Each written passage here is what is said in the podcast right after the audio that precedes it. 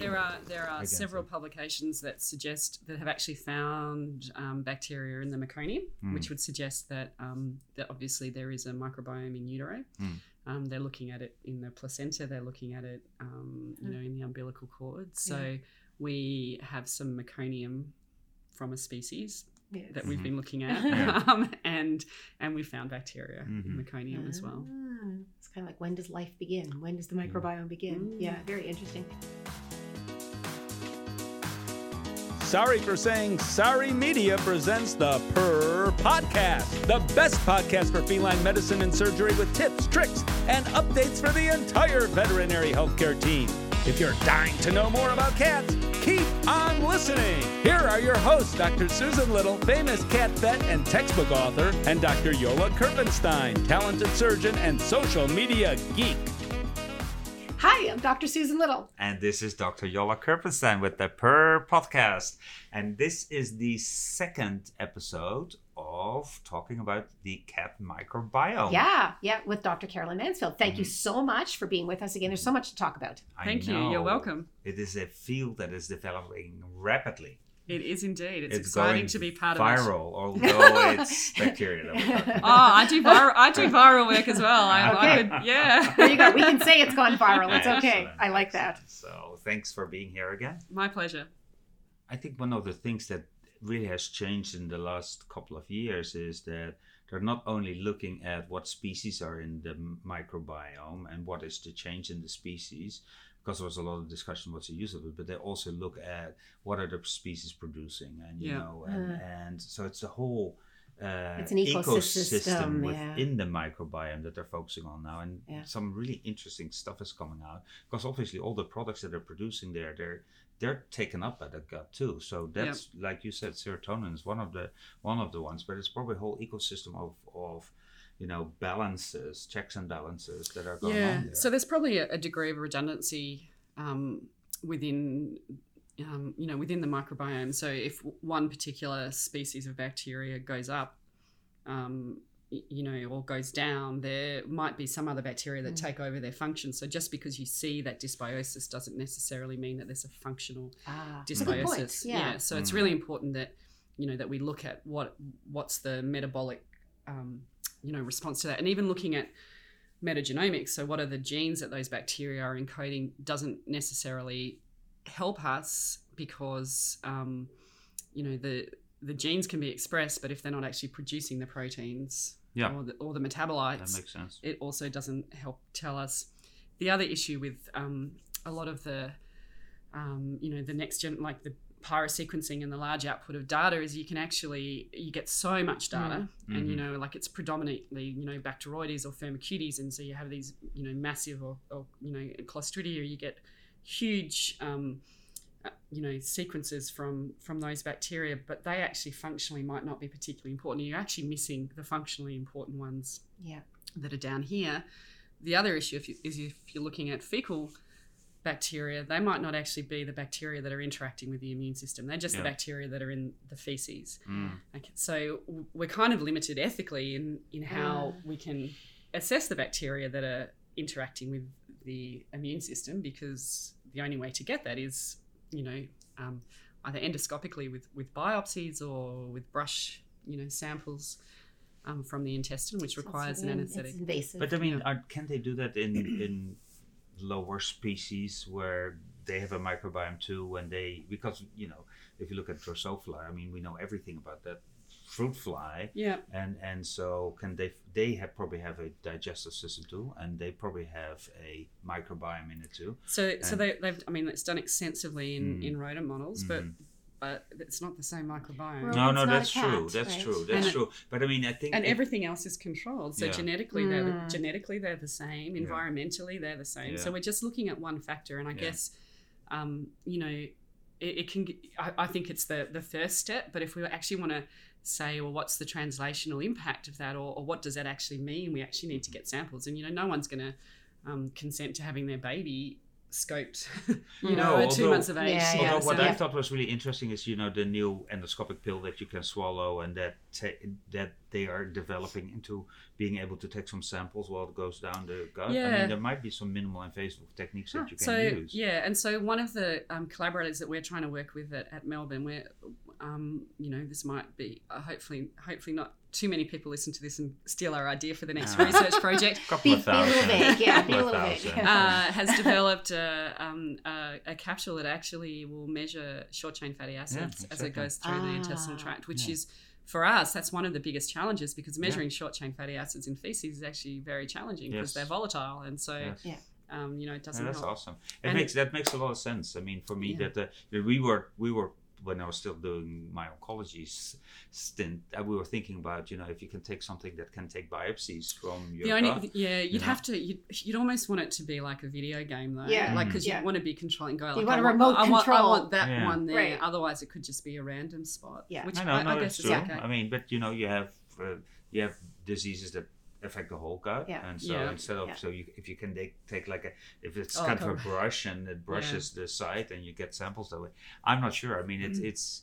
I think there will be so much more development. And so so the other the in other thing that that we're doing which we're um, about to submit the paper for um, publication is um, we've actually isolated the bacteria that are coated with IgA and IgG in feces. Um, so these are um, by default, I guess, the bacteria that are closely interacting with the um, intestinal immune system. So not the ones that are sitting in the mucus, but the ones that are coated with IgA or IgG Mm. um, are actually interacting directly with the immune system. Yeah, it makes so much sense. It Mm. makes so much sense. And then you cannot, because if you think about it, this is a huge organ we're talking about. It's Yeah. not. It's not like a, a small organ. It's it, it it's quite a long, a big space. And- also, the if you look at the surface, the contact surface of this organ, it's just unbelievable.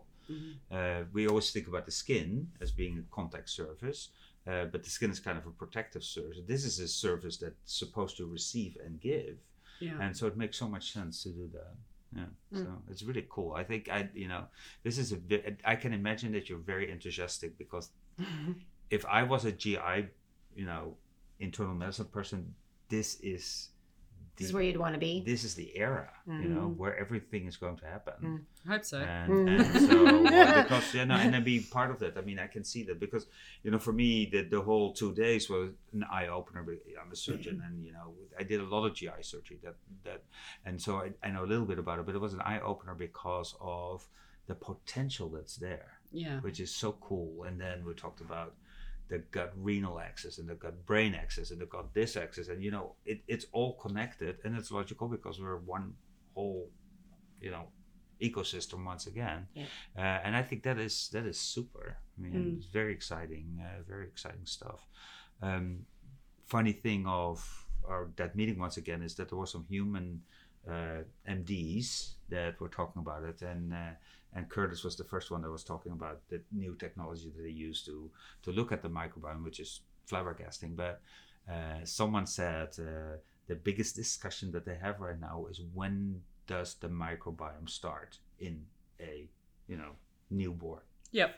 And he said that's where you know if you if you're in an MD microbiome, that's where the fiery discussions start because people Yep. are disagreeing so Yep, there are there are against several it. publications that suggest that have actually found um, bacteria in the meconium, Mm. which would suggest that um, that obviously there is a microbiome in utero. Mm. Um, they're looking at it in the placenta. They're looking at it, um, you Mm. know, in the umbilical cord. So we have some meconium from a species Yes. that we've been looking at, Yeah. um, and and we found bacteria Mhm. in meconium as well. Ah, It's kind of like when does life begin? When does the microbiome begin? Mm. Yeah, very interesting. Um, I want to ask you, uh, talking about microbiome, how does that intersect with some uh, common feline GI diseases? So inflammatory bowel disease, Yeah. right? Which, um, so my my um, uh, I have two feline only clinics in in Ottawa, and my uh, partner in the clinics um, used to say to me. We do we do a lot of um, uh, GI endoscopy on patients, and he said um, he said "You- find IBD in everybody, and I'm like, well, there's a lot of IBD, right? Mhm. Um, and it's just it's amazing to me, a that there just is so much, and so what's the connection right? How does this interact? And I know you don't have the answer, but let's No, just I talk around like what are we don't have the learning about this, right? So I probably should have read this paper a little bit more recently because I, I don't have the exact um, I don't have the exact figures to hand, but there was a paper that came. I think it's Sina Mas- Marsilio. She um, did a, a paper where she did scopes of cats that were undergoing dentistry, Okay, dental. yeah. Do you remember that? Yes, I know Yeah. what you're talking about, and they were scoped at the same time, but they Yeah. weren't GI cases. They weren't GI cases, so they were older older cats um, that were considered to be normal by the owners. Yeah. Um, what's normal? Uh, that's That's another, a whole other, That's another whole conversation, but we're considered to be, you know, GI like normal. say, clinically normal. Yeah. yeah, and a, a surprising number of them, I would say, I think it was might have been up to two thirds, Yeah, actually had GI pathology on those biopsies, and um, a, a few of them actually were diagnosed with lymphoma, Isn't this that's amazing? small cell lymphoma, Yeah. and not all of them um, in, on in the follow up period um, of that publication went on to develop GI signs, but a couple of them did. yeah. So there's two ways to interpret that paper. One is the histology means nothing, Mm-hmm. Um, and that that's that's a spectrum of normal for yeah, all cats. that's and- true. What and- is normal, yeah, right? Yeah. yeah. And so what we're saying is lymphocytic plasmacytic inflammation is just the gut reacting to normal stuff. Yeah. Maybe it reacts to the presence of a scope. Maybe you know, like Yeah. who Who who or the fasting. Yeah, Who knows? Who knows? So so maybe it's not really inflammation, um, and that's just an age related Mm-hmm. change. Mm-hmm. So- Has anybody looked at that? Like, do yeah, No. look at an age spectrum, right? So, so No. like you could hypothesize that, right? That you might see Absolutely. more Absolutely. lymphocytic plasmacytic change in like a ten year old cat than a two year old. Absolutely, absolutely. Uh, I think that's hap- that's what happens with pancreas. I think what's There you go. as There's another one. I, I don't. Yeah. I don't believe what's There, diagnosed. there's as- another one. Yep. I think the pancreas is probably just normal. Yeah. Um, yeah. And yeah. it's diagnosed as Yeah. pancreatitis. And we don't have like life stage normals. No. No. No, no. Well, they say there's pancreatitis in sixty percent of cats, and I go. Well, I know. I remember that paper. It's like I don't think they have pancreatitis, right? no, right? I think they Yeah. have um, Yeah. lymphocytes and plasma and plasma Yeah. cells in their pancreas, which is a completely different thing. Yeah. So, so the first uh, first question is: Mm. Is that a normal Spectrum. spectrum? In Yeah. which case, we're we're overdiagnosing IBD in all of these poor little cats. Mm. However, they are vomiting, and you know we're not doing it for no reason. Right. Right. Um, or um, or a lot of these cats do actually have subclinical um, intestinal disease, and we're missing it. And we're missing it. Yeah. I know it's kind of scary both ways. It's very scary when both you ways. think of that, right? It's Yeah. kind of scary both ways. Yeah. And what role does the microbiome? Eh. I don't know. Yeah, yeah. There you go. Yeah, yeah. So I think that's um, a, a big, hopefully w- to be explored area. Like, so what are the microbiome disruptions in these guys? Is there?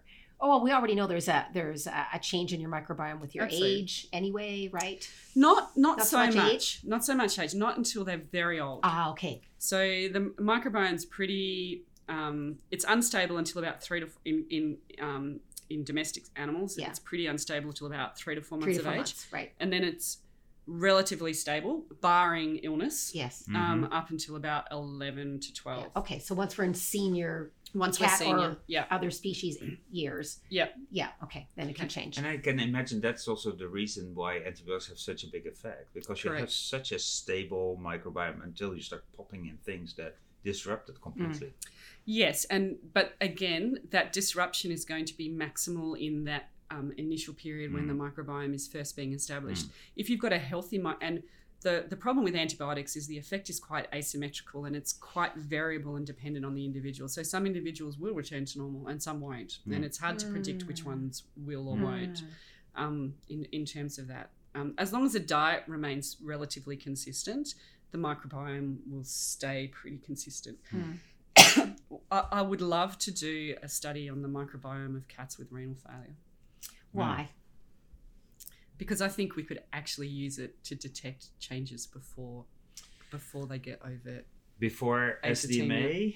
Yeah, or before- Even then? Yeah, Yeah. that's. mm. SDMA. Oh. yep, I do. Interesting. Mm. Interesting. Yeah.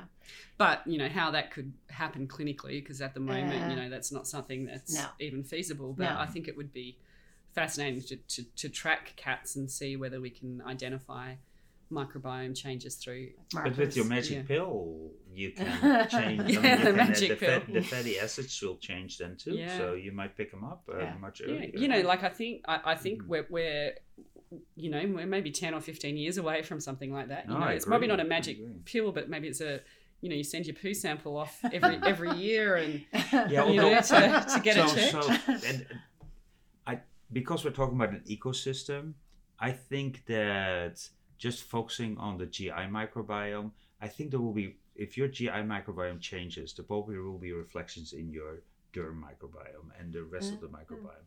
So I'm not totally sure if the internal GI microbiome is the only way you should go. I think you need to look at it holistically again. So if if it's true that the kidney will affect your GI microbiome, tell me that it will not inf- it affect your inner ear microbiome or whatever. Might affect your oral microbiome. I'm not so convinced about the derm How so? because there's there are You no don't like derm? no, I I'm don't like just derm. kidding. I, I don't think there are any studies in people that have actually shown that there's a connection between the two. really? Mm. Yeah. I'm, I'm, I'm posing that right now because I I, I just uh, But I think I it's- think it's harder. I think it's probably harder in people because of washing. Yeah, true. Probably potentially in cats, maybe maybe because of grooming. May- Mhm. True. Maybe Yeah, we're not great at licking ourselves, but cats No. no, follow no, but I mean, derm we, we use all a the lot. time, of, right? We use a lot of products, and obviously that will affect Influence. your. Yeah. yeah. Uh, but with animals, it's a lot less likely. Yeah. So that might be Especially an cats. easier Yeah. reflection. Um, Yeah. And and it's interesting because I went to a derm meeting due to to what I'm doing now, um, and they're talking about the microbiome too. Yeah, of Of course. course, You know, it's, course. it's just everybody is talking about the microbiome, and I I, think mean, that it's, it's really important, but Mhm. I'm not sure about the Of the connection, connection. yet. Yeah. Yeah. Yeah. so. Not I cer- think everything is connected. So that's that's my circling uh, back to, to GI, a lot of this is really challenging our treatment paradigms, isn't it? Because Yeah. mhm. you know, traditionally when we've got cats with either acute or chronic GI disease, what are the things you think about? You know, what's written in textbooks? It's like try metronidazole, try tylosin, try a diet change. And now we're like, oh, those things kind of disrupt the microbiome, Mm. right? So Yeah. like when is so, so how do how do we fit that How into do I do? So- Yeah. So for me, um, I want to make sure that there's no liver involvement. You know that there's no concurrent cholangitis or Right. cholecystitis. Mhm. Um, so with acute vomiting plus or minus diarrhea, and if the animal, you know, if the cat's like like a sick cat, yeah. um, I'll probably uh, uh, they're probably not the, the cats that I scope, but Yeah. they're the cats that I look at their liver a little Yeah. closely and I'll aspirate their bile and I'll put a feeding tube in. Yeah. They're the cats that I'll actually give antibiotics to, Yeah. and I Mm. probably would give amoxicillin Yeah, rather than yeah. metronidazole, Sure, just right. Mm. because um, it's excreted in the in the In the bile. I don't know if you agree or Yeah, yeah, no, with that. absolutely, absolutely. Um, so for those, I think that's kind of slightly different, and I think you, you're actually treating the liver disease rather than the intestinal disease, and then I kind of wait and see what happens. Right. I probably then would treat it with a diet Yeah. after I've treated the acute liver Issues. flare up. Yeah, yeah. Um, and most of them probably don't need anything other than that. Mm, Um, mhm. For the chronic ones, I'll The start with chronic enteropathies. I'll start so with hard. diet. Yeah. Um, and and then I have this debate with our feline medicines. Um, I had this, well, not debate, I had a conversation. Debate's very, very strong word. We had this conversation. conversation. And so we were talking, we were talking about, do you, do you, they asked me, do you scope your cats? This is a bit you of a s- loaded question, right? Yeah, and I was like, Yeah. going, where are you going with this? I know, I know why you're asking me. Yeah. And, and they said, what does it matter if it's small cell lymphoma or so if it's I have had IBD? same. I have had. I mean, this has been the same question. We had it's a. discussion. It's Yeah. a reasonable question. It's quite a reasonable Mm. question. And I said, um, I said I, I often, um, I have that conversation with the clients, Yeah. and I talk them through it, um, Yeah. because often it's the same thing. You it- if the if the cat's chronic and not doing too badly, Yeah. um, You've got time to. Play you've got around. time to Yeah. play, and you know, cobalamin and diet and Yeah. see what happens, Yeah. and then. You know, but then do you give pred and do you feel comfortable giving chlorambucil if you Yeah. don't have a histological diagnosis? Part of me feels a bit icky doing that Yeah. um, you know, and and then I think back to all of the scopes. What? How many times have I ever got an unexpected answer? How many mm. times have I ever got something that's not lymphoma or not IBD that I haven't seen on ultrasound? yeah. You know, you haven't got a clue that And something's in a a bit cat, funky. that's probably pretty rare. Yeah, it's really Yeah. rare. Yeah. And we have a wide range of listeners. So, how do you do that conversation with the clients? So, uh, how do we do it? So, I guess I sort of talk about the fact, and, and the other thing is, even when I do an endoscopy, so I, I pretty much just say, so inflammatory bowel disease is a chronic inflammation. Mhm. Um, we don't know what causes it or what triggers it. Um, what we hope is that by changing the diet um, and changing the, uh, you know, the the stuff that we're putting in the gut, we can dampen down the inflammatory response. So that's the best outcome for your cat Mm. um, because there's no, No more drugs, testing, no, tests, drugs, no, nothing else that's required. And that's fine if the cat is eating. Yeah. If the cat's not eating, that's a different conversation. Yeah. But um, if the cat is eating, um, you know, then then we'll say let's try that. And if it works, it actually really doesn't matter what the disease is. You know, to be this, honest. th- this is true. This Yeah. is true. I mean, because you're looking for an outcome, and if you get the outcome, Yeah.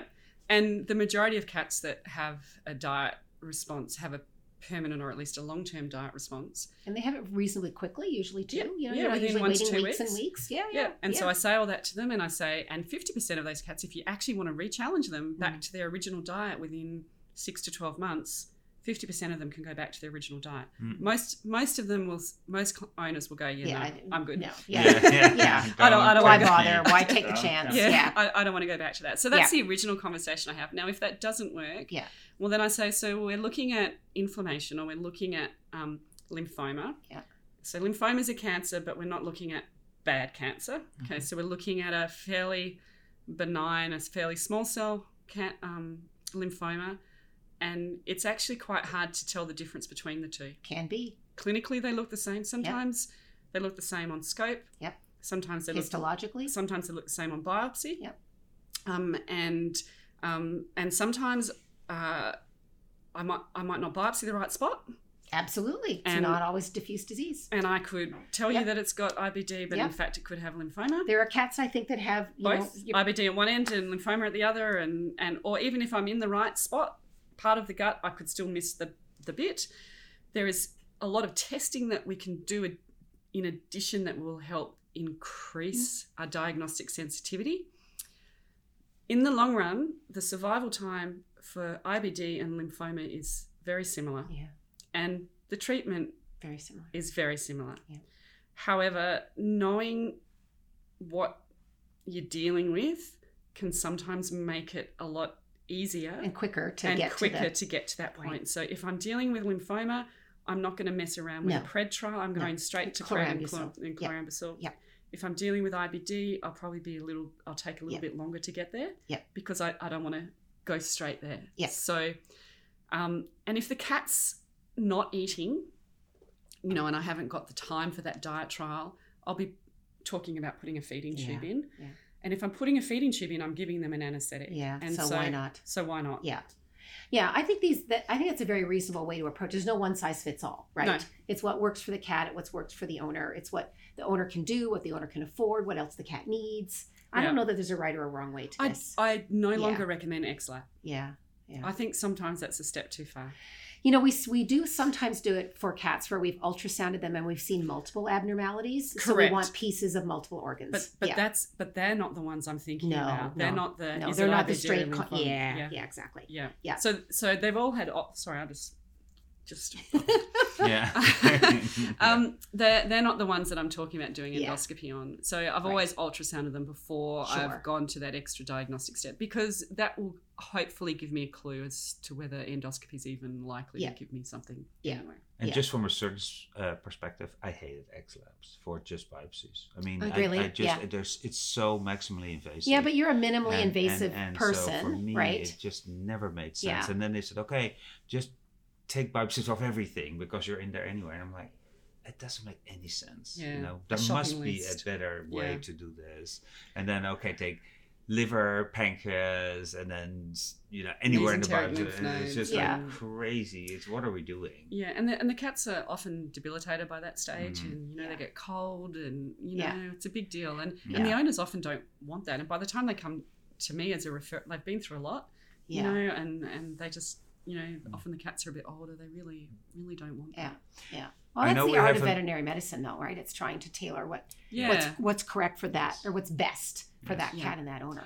I know we have a little bit of a time issue, so uh, it has been. Are we running out of great. time already? Yeah, but We're we've, we're already done 50 minutes, so uh, so Okay. we're doing really well. But uh, Okay. I know you're uh, You're you're in you're in demand today. You've got Yes. things to do. very Yeah, popular. busy So lady. I really appreciate Yes. you being here and talking to us. And uh, like I said, I'm really excited Yeah, about this time fascinating period. discussion. It really is. super exciting. And I- it's really changing our paradigms. Yes. this- Yeah. Isn't it? Yeah. And it's it. uncomfortable to have your paradigms changed, right? Yeah. But you got to go with the flow. But you better be in the change than Yeah, better be in the change. So, Correct. So Yeah. that's exactly. it. Correct. There you go. So thank you so much. No problem at all. It was a pleasure. It was surprisingly painless. Good. Great. I promised you it would be. We promised you it would be. We're pretty easy people. All right. so thank you. no worries. Dr. Susan Little is a feline medicine specialist with two cat only hospitals in Ottawa, Canada. She is best known as an international speaker and as the author and editor of two textbooks The Cat Clinical Medicine and Management and August Consultations in Feline Internal Medicine. Along with three cats, she also admits to owning two dogs, and you can follow her on social media with the handle at CatVetSusan. Dr. Ural uh, Kirpensteijn is a diplomat of the American and European College of Veterinary Surgeons and a big cat fan. His specialties range from surgical oncology and reconstruction to minimally invasive surgery. He is the author of two textbooks on basic and reconstructive surgery. Did you know he was allergic to cats? Jolle works currently at Hills Pet Nutrition. You can follow him on social media with the handle at GVETSX.